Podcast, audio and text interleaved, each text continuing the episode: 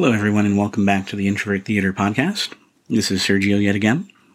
I typically post episodes on a bi weekly basis every other Tuesday, so this episode's coming a bit later than scheduled, and I'll touch on that later. But today I'll be covering T2 Trainspotting or Trainspotting 2. It was released in 2017, about 21 years after the original Trainspotting, and is once again directed by Danny Boyle, based loosely on the book Porno by Irvin Welsh. It once again stars Ewan McGregor as Renton, Ewan Bremner as Spud, Jonny Lee Miller as Simon, aka Sick Boy, Robert Carlyle as Franco, aka Begbie. Thinking about it now, I'd say this film is about parallels in these characters' lives and um, questions whether people are truly capable of change. On a personal level, I, on a personal level, I believe this is possible if someone's given the opportunity. However, I also feel some people are incapable of change too. I suppose it all really comes down to quality of life and what that person chooses to do with the time that they're given. That said, each of these characters experiences situations that are analogous to experiences in the first film in their own unique ways. So I'm going to talk about specific examples of each without giving too much away and to um, talk about the theme of change specifically. So we'll start with Renton. By this point, he's 46 years old. The movie kicks off with him running on a treadmill. His hair's grown out and he's put on some healthy weight. Suddenly, he stops and slides off the treadmill and is lying on the floor motionless. We later in the film find that this was a form of cardiac arrest. While he's laying there, an instrumental version of Lou Reed's Perfect Day is playing, as we see a flashback of the main characters, all his children, playing soccer. Now, you'll notice this scene similar to Renton's other brush with, with death in the first film, which is also set to the same song, Perfect Day. Naturally, he survives and he takes a, um, we'll say, nostalgic trip back to Edinburgh. Next, we'll move on to Spud. We find out that he's unfortunately still an addict, has separated from his wife Gail, and lost custody of his son Fergus. He's uh, more of a sympathetic character this time around in that we see him attend meetings to try and get help, but he's so far gone. In fact, early in the film, he attempts suicide by overdose and even wraps a plastic bag around his head. Thankfully, this plan is foiled when Renton swings by um, his place to, you know, just check in on him. Renton sees the suicide note that he's written and asks Spud not to try it again and sort of takes him under his wing and tries to guide him down a road of sobriety.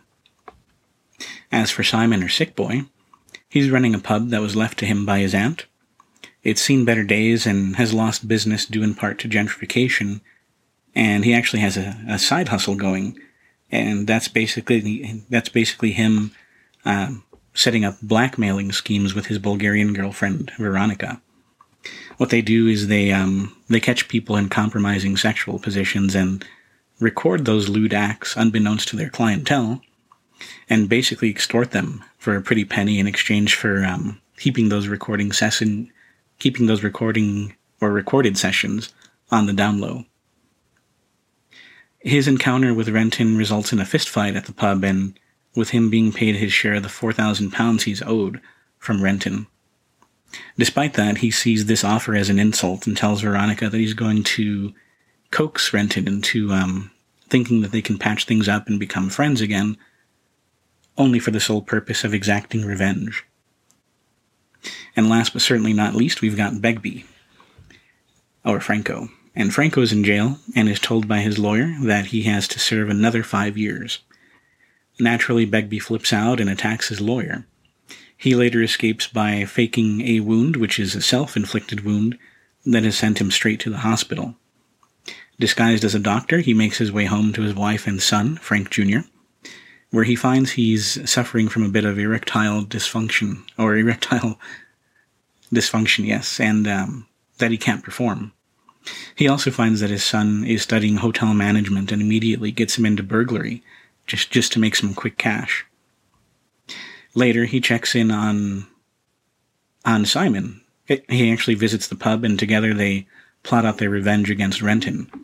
So Renton returning to Edinburgh is sort of the the catalyst for everything in this film. it's what sets the story in motion and allows us to experience the highs and lows for each of these characters.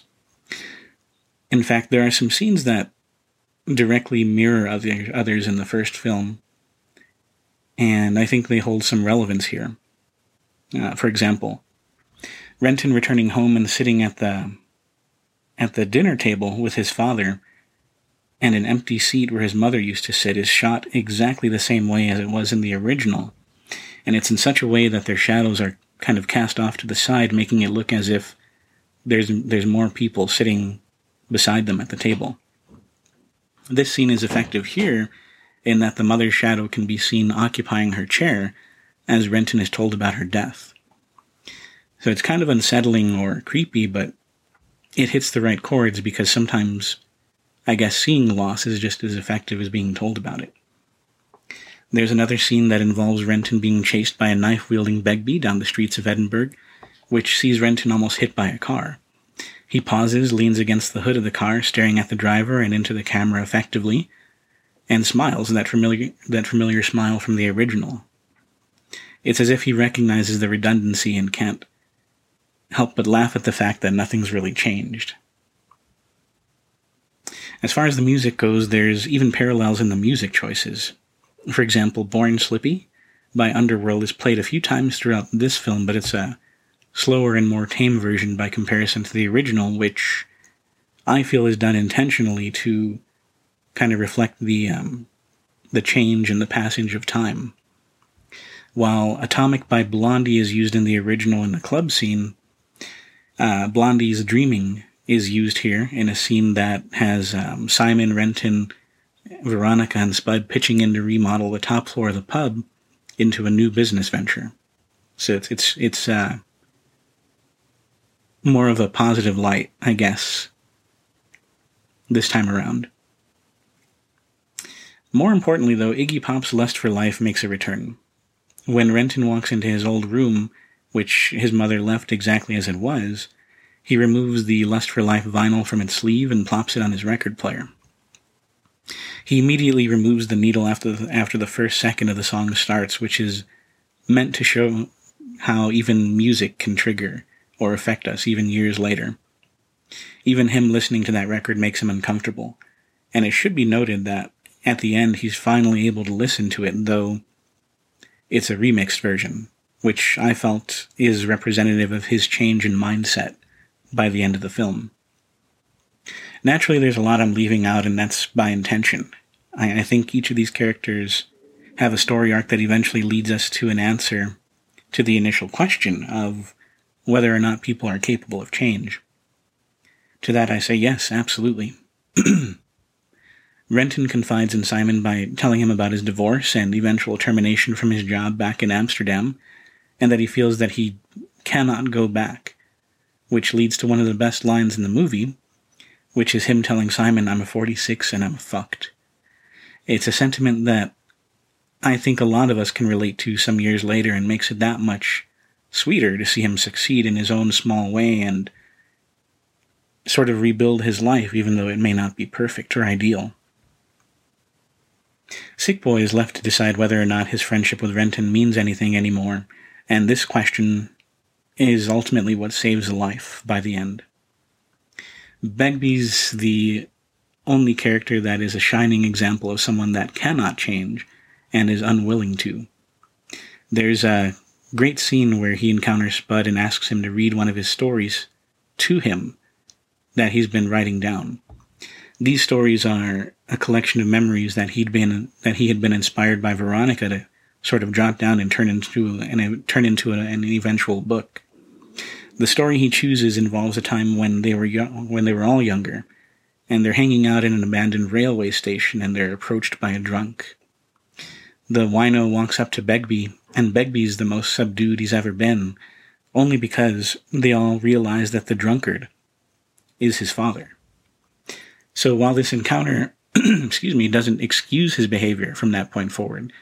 It at least gives us a peek at what enforced his behavioral patterns. So to wrap this up, I think this is a more than worthy sequel and feels more like an exploration of themes of friendship, change, growth, and acceptance in a lot of ways.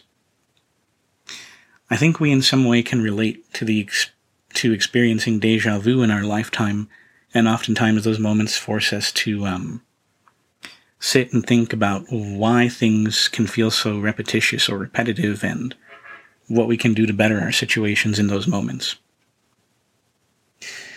So I wanted to also take this this entry or I guess end this entry by taking a negative and turning it into a positive and that and that requires me to talk about the last uh, couple of days. So I um I lost my grandmother towards the beginning of the month and even still it's kind of weird to think about much less say out loud. But I think that's something I needed to acknowledge, even within myself. Uh, all the condolences in the world don't make it any easier, especially, you know, the day of the wake. And it, it just seems so surreal even up to now because it, it all goes by in the flash of an eye.